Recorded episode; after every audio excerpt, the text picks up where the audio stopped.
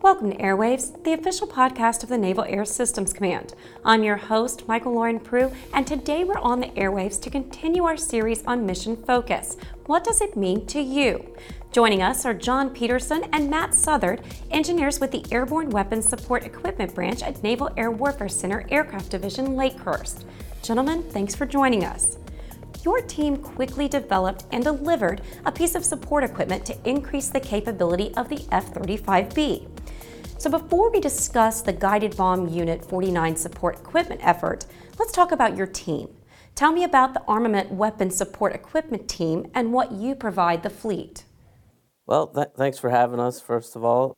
Our branch is part of the Support Equipment Engineering Division here at Lakehurst. The Armament Weapons Support Equipment Team provides full spectrum support, cradle to grave, for any weapons handling systems that require transporting and loading in and around the aircraft, as well as weapon control test sets. Our branch also provides in-service engineering support in the field to make sure the warfighter has what they need and, and equipment is working properly. We also ensure that we develop equipment for new weapon systems in a timely manner, so it's aligned with the introduction of a new weapon system in the field. So John, tell me about your role on the team. For this particular project, I'm the project team lead for the G B U forty-nine support equipment effort. I'm also the mechanical design lead for the group. Matt, what about you? For this particular project, I'm the principal engineer for the A D U eight ninety-four A E, which is the designation for the adapter that we developed for this. When you hear the phrase mission focus, what does it mean to you? Matt? To me, in a very broad sense, it just means providing a product for the fleet. So taking out all the processes and what ifs, or this is how we always do things, and just asking myself straightforward, how do I get what is needed out to the fleet in the most safe and timely manner possible? And John, what about you? Same question. Yeah, just to add to what Matt said, uh, yeah, I think it's taking a look internally, how you can streamline the process, anything that doesn't add value to the end product, try to minimize or reduce that. Speaking of that end product, tell us about the G B U forty-nine project, what you did and how you responded urgently to a fleet need. So the G B U forty-nine project first came to us from P M A two oh one, Precision Strike Weapons.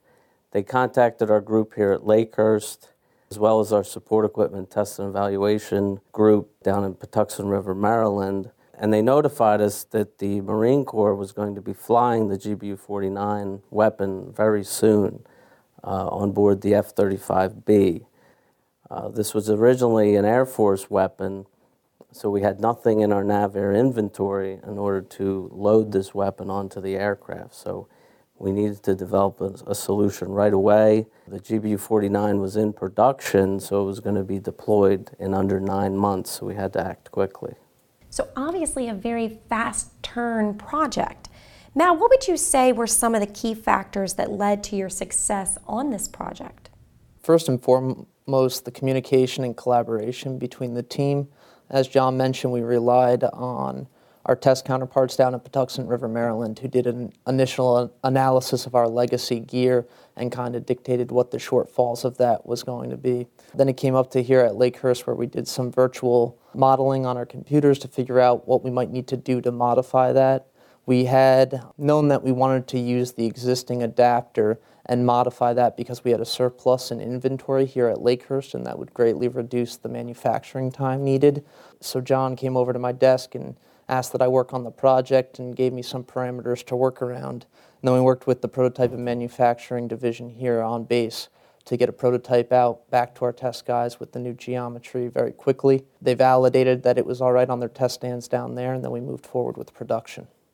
So I can imagine when reaching out and tapping into resources across the organization, communication is incredibly important.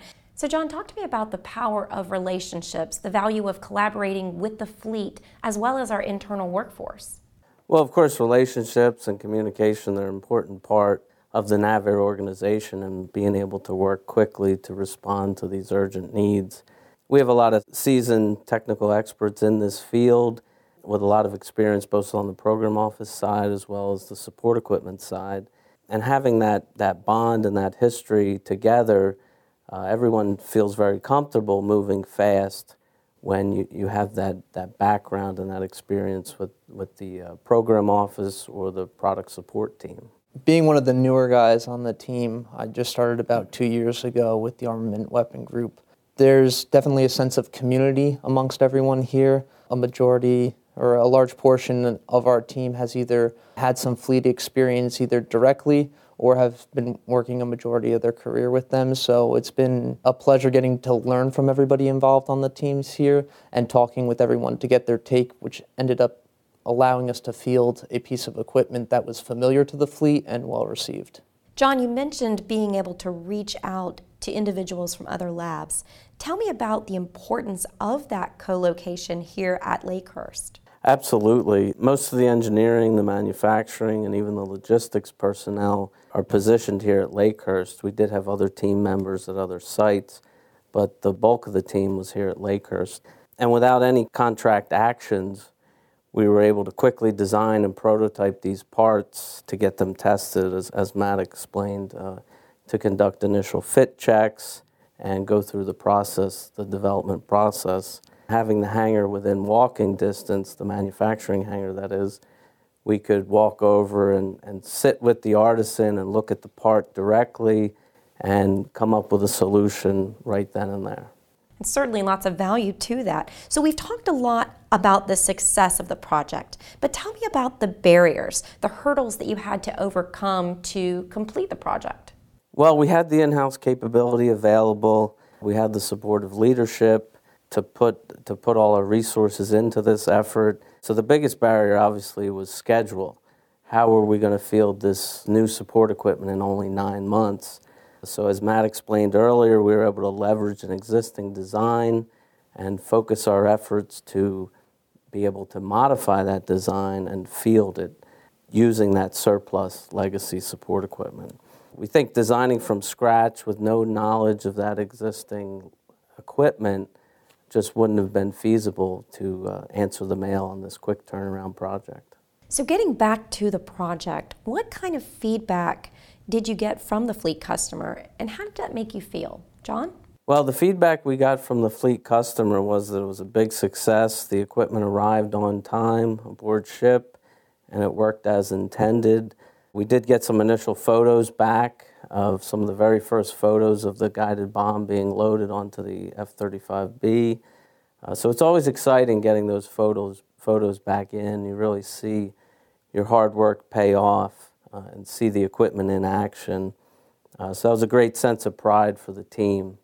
I think in addition to, to what John said, I was able to witness the loading, validation, and verification. So seeing the G B U forty-nine actually loaded onto an F thirty-five in a controlled situation to validate that the procedures were correct. For me, it not only showed what our piece of equipment was able to do, but that's also an experience that for future armament weapon projects I'll be able to take and, and have a little bit of a better understanding when I go and sit behind the computer and start the design process.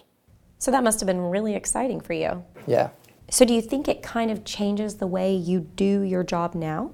Absolutely. The ability to get out and actually talk with the end user can really drive what kind of decisions we make in the design process. And that goes whether we're out in the field um, speaking with Marines or sailors, or even if we're walking over to the shops uh, here at Lakehurst and talking to the artisans. There's a lot of things that can drive our designs that can either expedite schedule or end up making a product that's uh, more easily and readily used by the fleet. If I asked you to list the three most important attributes of a successful team, what would they be and why? Matt, let's start with you. I think the first thing would definitely be communication. There's a lot to learn from your peers, especially here at Lakehurst where we have so many of those knowledgeable artisans and subject matter experts. For this particular project, the adapter we were modifying was actually John's original design about a decade ago, I believe. So being able to leverage his uh, lessons learned on that project helped me complete this modified adapter. Another thing that I would definitely point out is the ability to take action. Sometimes I had a former supervisor who used to use the term paralysis by analysis. Sometimes you can find yourself getting caught up in the processes and just the the trust and faith in our team members to say go after it and, and go get what you need to get done was definitely something that expedited this schedule. And the last part I would touch on is an understanding of the value of the work that we do. Being able to have a transparency, especially as someone as new to the NAVAIR workforce as I am, to be able to see where our product is going, how it's used, and the difference it makes is what makes you want to give the extra ten percent and put one hundred ten percent into a project. I love the term paralysis by analysis. So John, now your turn. Tell me about the three attributes of a successful team. It's tough to follow that one. Um, but uh, yeah, I, I think a successful team obviously needs a positive culture and attitude that, that starts up with leadership and flows its way down to the I P T. And I think that's really what motivates people to do good work. What kind of advice would you give other teams for responding to an urgent fleet need? For one, I would say leverage the resources at your disposal and don't be afraid to, to ask questions to the people around you. Especially here at Lakehurst, we have a lot of different programs at a lot of varying levels that are going on. And you never know who might have some insight of uh, a new technique or a new process or or someone with uh, a piece of knowledge that you could leverage on your own program. So that would that would be my recommendation. John, same question. What advice would you give to other teams responding to an urgent fleet need? I think my advice would just be to stay flexible, try to establish a plan up front, a solid plan, but just know that it's going to change and start thinking about those contingency plans early and often so you're prepared when they do come up, because they will. And also just each step, consider how can I go a little bit faster while still maintaining the integrity of the product and, and the safety uh, to the end user. Well, gentlemen, thanks for joining us today and talking about how relationships, collaboration, and, and tapping into the resources across the organization can benefit our mission focus. And that's it for this edition of Airwaves. Thanks for listening.